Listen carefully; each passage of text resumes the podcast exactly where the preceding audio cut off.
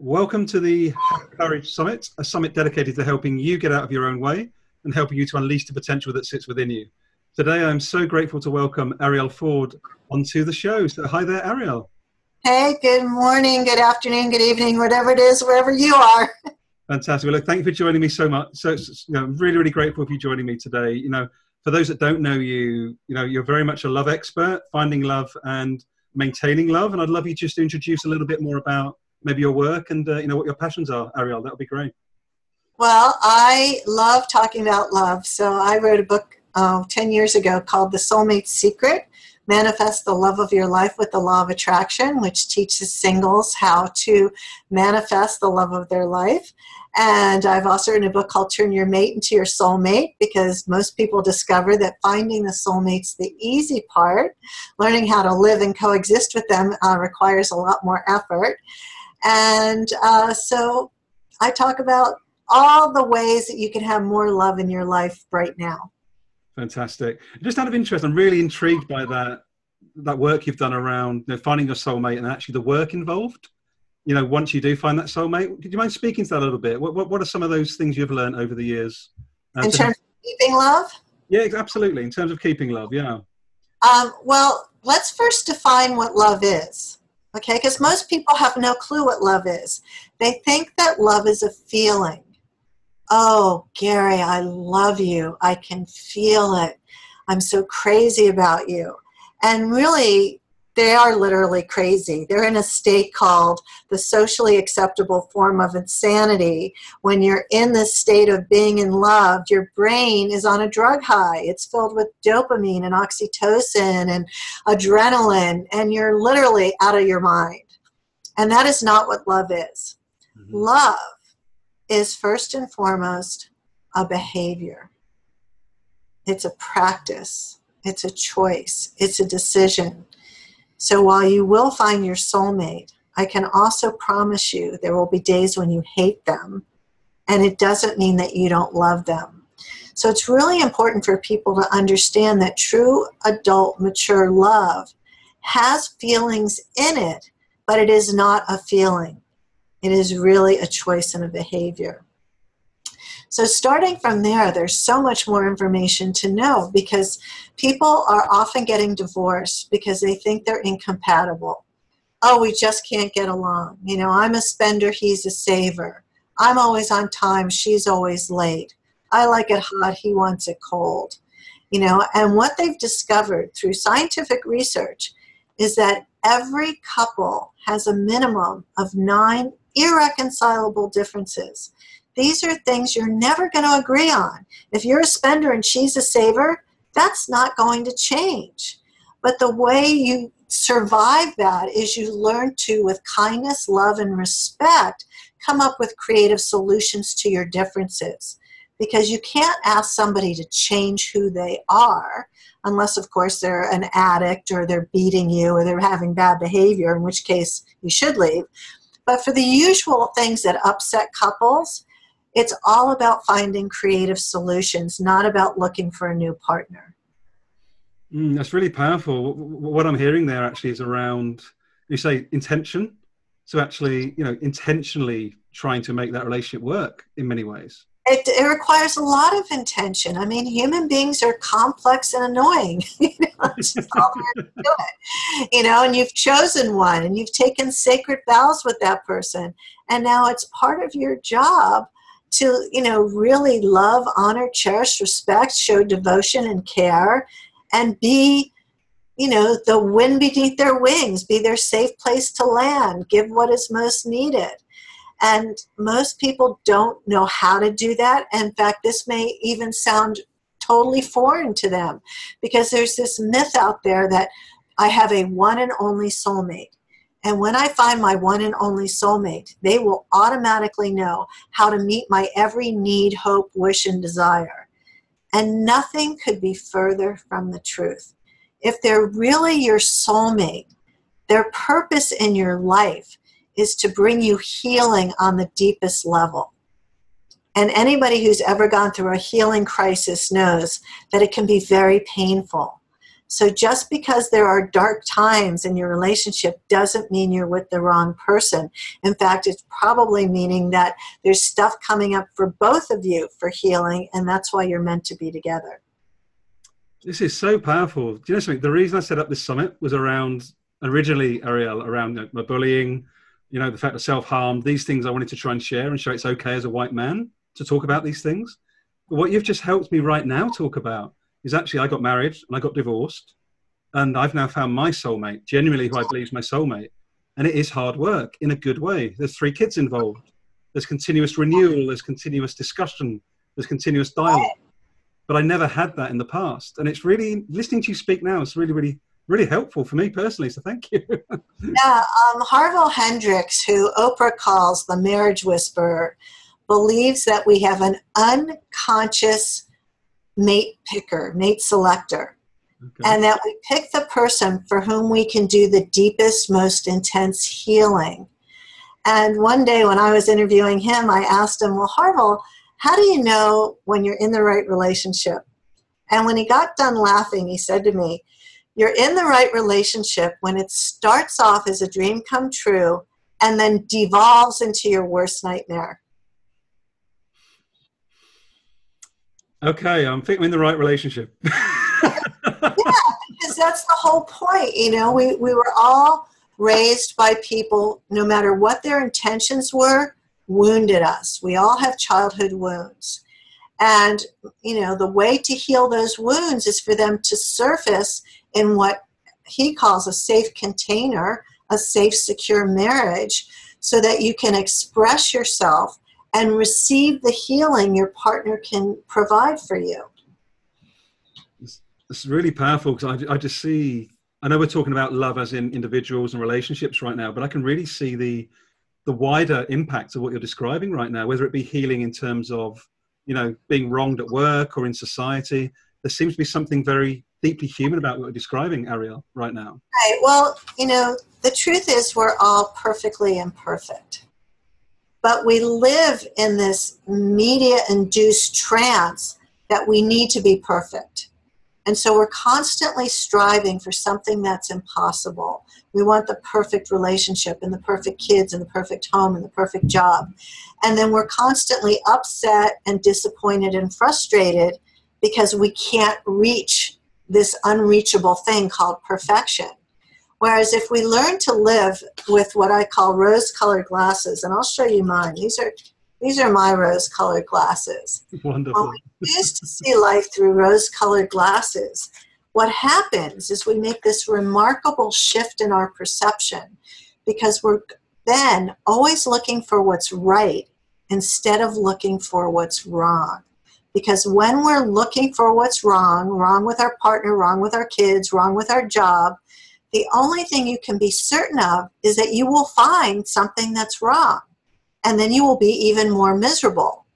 Whereas if you start looking for what's right and then having gratitude, well, thank God I have a job. Is it the best job in the world? No, it's not the best job in the world. But can I feed my kids? Yes, I can feed my kids. Thank God I have a job. Life shifts for you when you can be that way. That's really wonderful. Has this been something, you know, the sort of work, your life's work around sort of looking at love?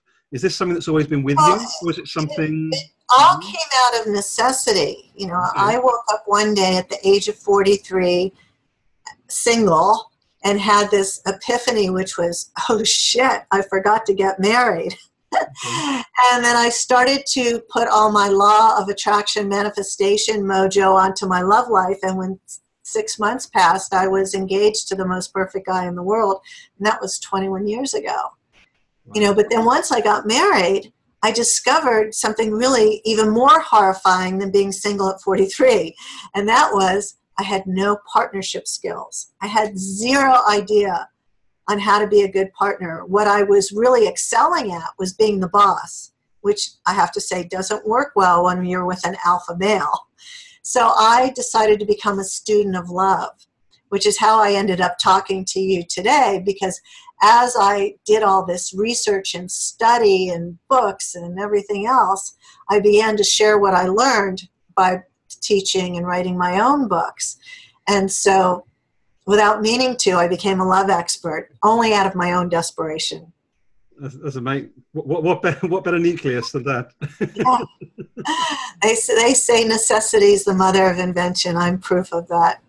Fantastic. What, what, would you say are some of one of the sort of, you don't mind sharing, what no, sort of the one or two biggest learnings on that journey for you since you were 43? What are the two, one or two biggest well, things? I would say um, when when Brian and I first got together, one of the biggest issues that surfaced was around money, because even though we were both earning a lot of money and we had our own successful careers, I was born very lower middle class, where my parents fought every single day about not having enough and you know the water being shut off the car being repossessed. Money was a very big issue. And brian grew up in a very upscale country club life his parents had a lot of money. He never wanted for anything. And now suddenly we're together and i am in total judgment of how he's spending money. Because for me it was unthinkable. You know I'd, I'd never bought anything that wasn't on sale. You know i looked at price tags always. He had never bought anything on sale in his entire life and it was really driving me crazy. And like i said it wasn't because we didn't have the money. It was how the money was being used.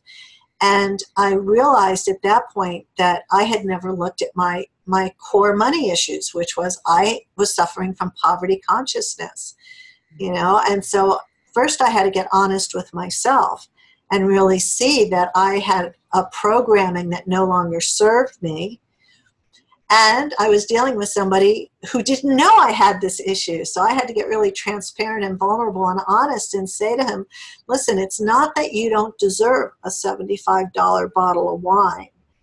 It's just that I've never entertained the idea of somebody drinking a $75 bottle of wine and here's why this is this is where it comes from and i'm really willing to heal and get over it. But in the meantime we have to create a money structure that doesn't have me constantly freaking out because my greatest fear was that i'd end up as a bag lady. So what we ended up doing was we created three bank accounts. There was his money there was my money and then there was our shared money so we didn't police each other on our individual accounts, but when it came to the shared money, we had an agreement that nobody spent more than $500 without consulting the other. You know, so that way he could be comfortable, I could be comfortable, and we had a workable thing. And now, all these years later, I would say that I'm 90% better, but there are still days when it when my poverty consciousness gets triggered where you know i get fear based and you know i have learned all kinds of self-soothing coping skills to get myself through it because it's not my husband's job to fix that it's my job to manage myself you know, it's such wonderful advice. So I, am getting married again in June of this year. To like I say, thank you. I truly believe, and you're, you're confirming for me that she is my soulmate for all of the right reasons. But money. And let's define for your audience what a soulmate is. Please. Well, I believe that a soulmate is somebody you can completely be yourself with, mm-hmm. somebody with whom you share unconditional love, mm-hmm. and when you look into their eyes, you have the experience of being home. And while that's a broad definition, it takes in you know your parents your kids your siblings your best friends your coworkers your dogs your cats so the truth is, we all have many, many soulmates. And the way to have a romantic soulmate is to spend time each day having gratitude for all the love you already have, which then makes your heart magnetic to having more love. Wonderful. You mean that's brilliant. I'm really excited about this year. Thank you. For me, that's amazing. So what I'm hearing here as well, though, is around this courage piece. You spoke about being vulnerable as part of you know being open, being yourself, being transparent. Is that a critical part, do you believe, of long-lasting relationships in terms of love? Yeah, it is, and it does take courage because it's not easy to open yourself up to another human being. But you know, it's like can I curse on your show? I just you can do what you like. Absolutely. I just go, hey, fuck fear, right? you know, like feel the fear and do it anyway. Is it scary? Yes. Is that a good enough reason not to be open and honest with your partner?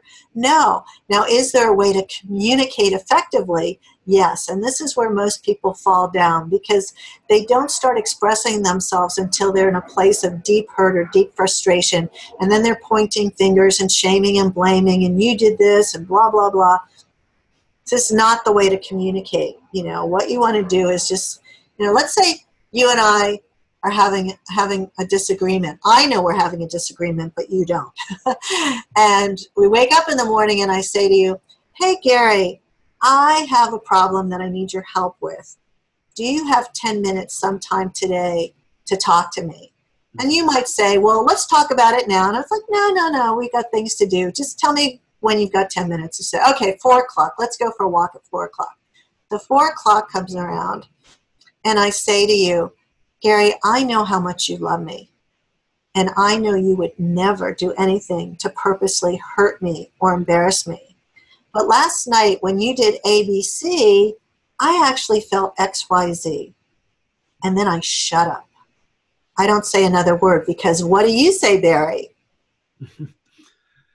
I say something. I'm sorry, right? You're going to say, oh my God, I never meant to yeah. do that.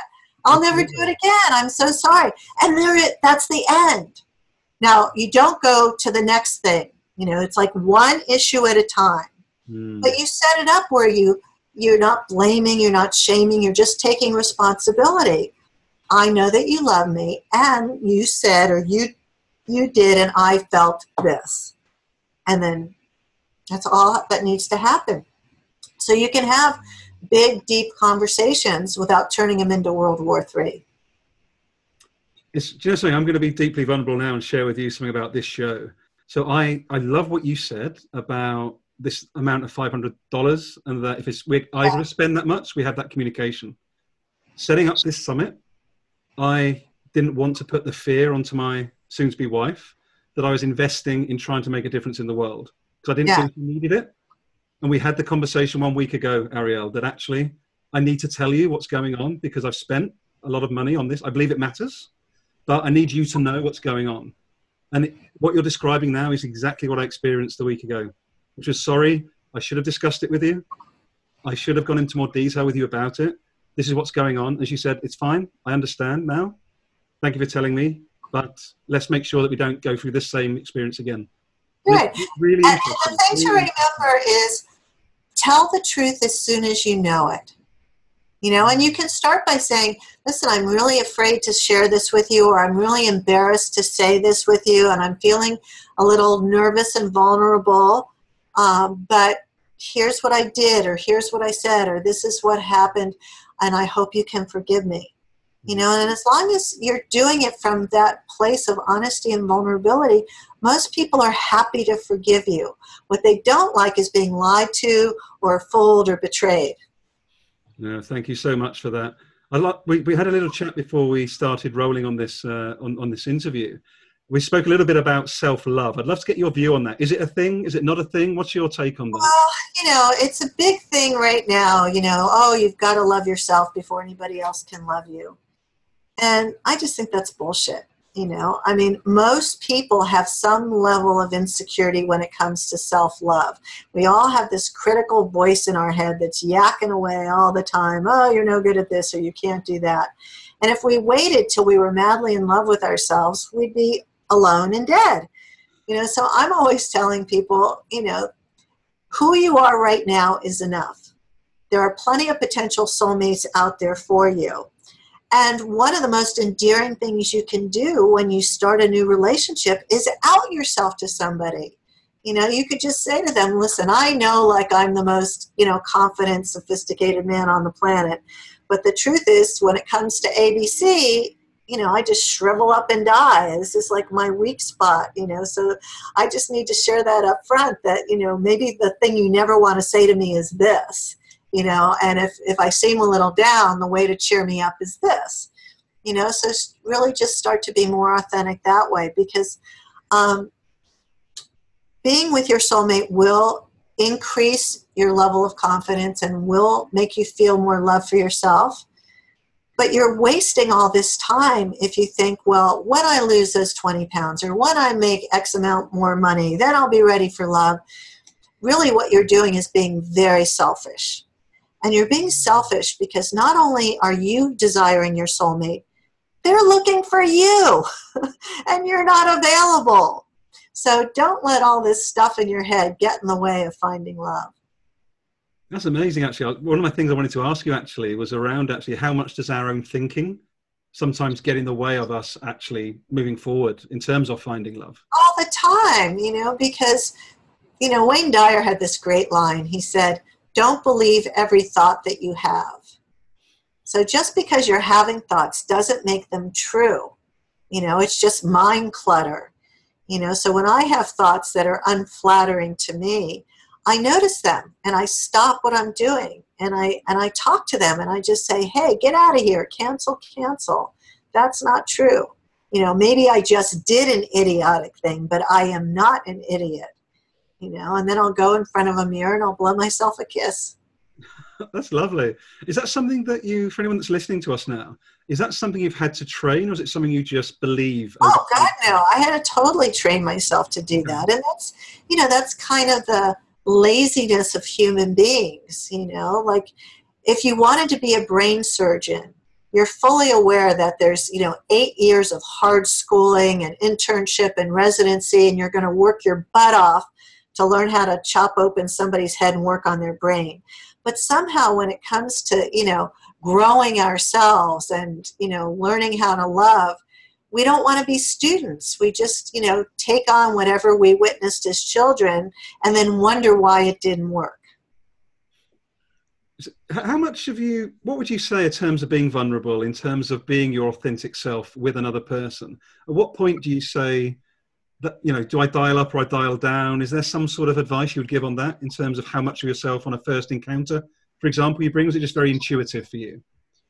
Um i don't know. I've never thought about that you know. I think uh i think some people overshare too much. Mm-hmm. you know it's really what what level of detail does your partner need you know or even want from you you know like i have conversations with my mother that nobody would have with her because i get i get the granular detail of her daily life from you know what she picked out off the store shelf to who said what to whom at lunch right? Uh, but i wouldn't do that with my husband because it, it doesn't forward the relationship. And i know he'd rather be watching cnn than listening to some minutia that is really not that important. So i think you know I think paying attention to your partner is probably the most important thing. And what I mean by paying attention is, you know, not listening with one ear while you're looking at your smartphone with the other hand. You know, if your partner's talking to you, put down what you're doing, physically turn your body to them, and listen. And if it's not a good time, you can say to them, you know what, I can be with you in five minutes. I need to finish this, but in five minutes I'll come. I can't wait to hear all about whatever it is they want to talk about. So it's really important to practice good manners with your spouse.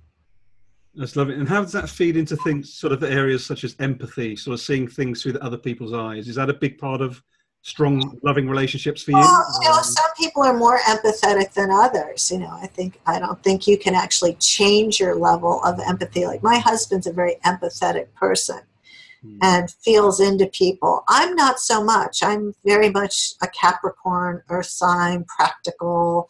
You know, something's broken, let's fix it, as opposed to well, I don't necessarily want to hear so much about your feelings unless they're extreme you know so uh, i do believe that opposites attract and that the reason opposites attract is so that we can sort of fill out the holes in each other and learn and grow together no, that resonates a lot with me again for my, my future wife. Yeah, there's a lot of opposites attracting there, which is good. just, just out of interest, where, where do you see your relationship going over the next 5 10 20 years are you still learning every day in terms of the sort of loving we've been in a, a, really dramatic shift for the last 18 months because my husband had a stroke okay. and then a heart condition so he had very serious illnesses uh, that he's mostly recovered from, but have certainly changed uh, how he interacts with the world and what he's physically capable of doing and not doing. You know, and of course, it was unexpected because he's a former professional athlete who's been healthy his whole life. So now we're redefining what healthy looks like you know, and redefining. Like we used to do a ton of international travel, and he's just not into it anymore. So I'm traveling more by myself because I still want to travel. So we're just, you know, staying flexible because, you know, as a human being, he's still the most fascinating person I've ever met. And uh, I still, he's still my favorite person to be with. And I've had to you know, let go of some of the ideas of, you know, places we would go or things that we would do together. Uh, not so much because he physically can't, because he can, but because his values have changed about what he, where he wants to spend his time. Mm, amazing. If I could ask you, and feel free to answer or not, Arielle, what would you say the single number one most courageous thing you've done in your life has been? Is there anything that jumps out for you? Or um, well, there's been a lot of them, but the, the most, the biggest one was when I, I grew up in South Florida. And uh, I was never really happy there. I always wanted to live in California. And I had an experience where I got lured away to what was supposedly my dream job. And then 90 days later, I unexpectedly got fired. Oh. And I thought it was the end of my life, but I also realized it was an opportunity to move across the country, to move to Los Angeles. So, with like $700 in cash and a one way plane ticket and three suitcases, I moved to LA, and that was on September 12th, 2000. No, September 12th, 1984. And my entire life opened up and changed because I had the courage to take a leap of faith. That's amazing. So it really is this sort of sliding doors, flip of a coin almost to some extent. Yeah. Uh, that, that's amazing. Yeah, I hate to think about what my life would look like had I not left South Florida. It just, it's frightening to think about. Is there something to do with in terms of relationships, you know, finding love or maintaining love around that, not looking too much in the rearview mirror, or is that whole looking at the past and the future an important part of effective relationships around love? Well, you know, I'm very much a, a be here now person. So I rarely get stuck in the past or project too much into the future. What the past is useful for, especially if you're single, is to sort of do a post mortem on your past relationships and make lists of the qualities your partners had that you liked and the qualities that are never again for you. So you can come up with a you know a must have list and a deal breaker list. Mm. so that's where looking at the past is really useful. That's fantastic. Well look as we look to wrap up it's been a fascinating conversation. So thank you so much arielle. What's is there any sort of key message you'd like to leave leave with anybody that may be watching our discussion today or key message? Well, there's a couple of things. One, I'd love for people to go to my website, which is soulmatesecret.com, soulmatesecret.com, and there's a tab up there called Free Stuff. So uh, enjoy all the free goodies there. But I think really the message of the thing that I know for sure is that what I call big love, you know, big juicy love, is possible for everyone of every age, of every size, and every income level but you have to be willing to put in the time and energy, intention, attention, and yes, even money into making love happen. That's a fantastic takeaway. Outside of your website you just shared, is there any other way that people can reach you?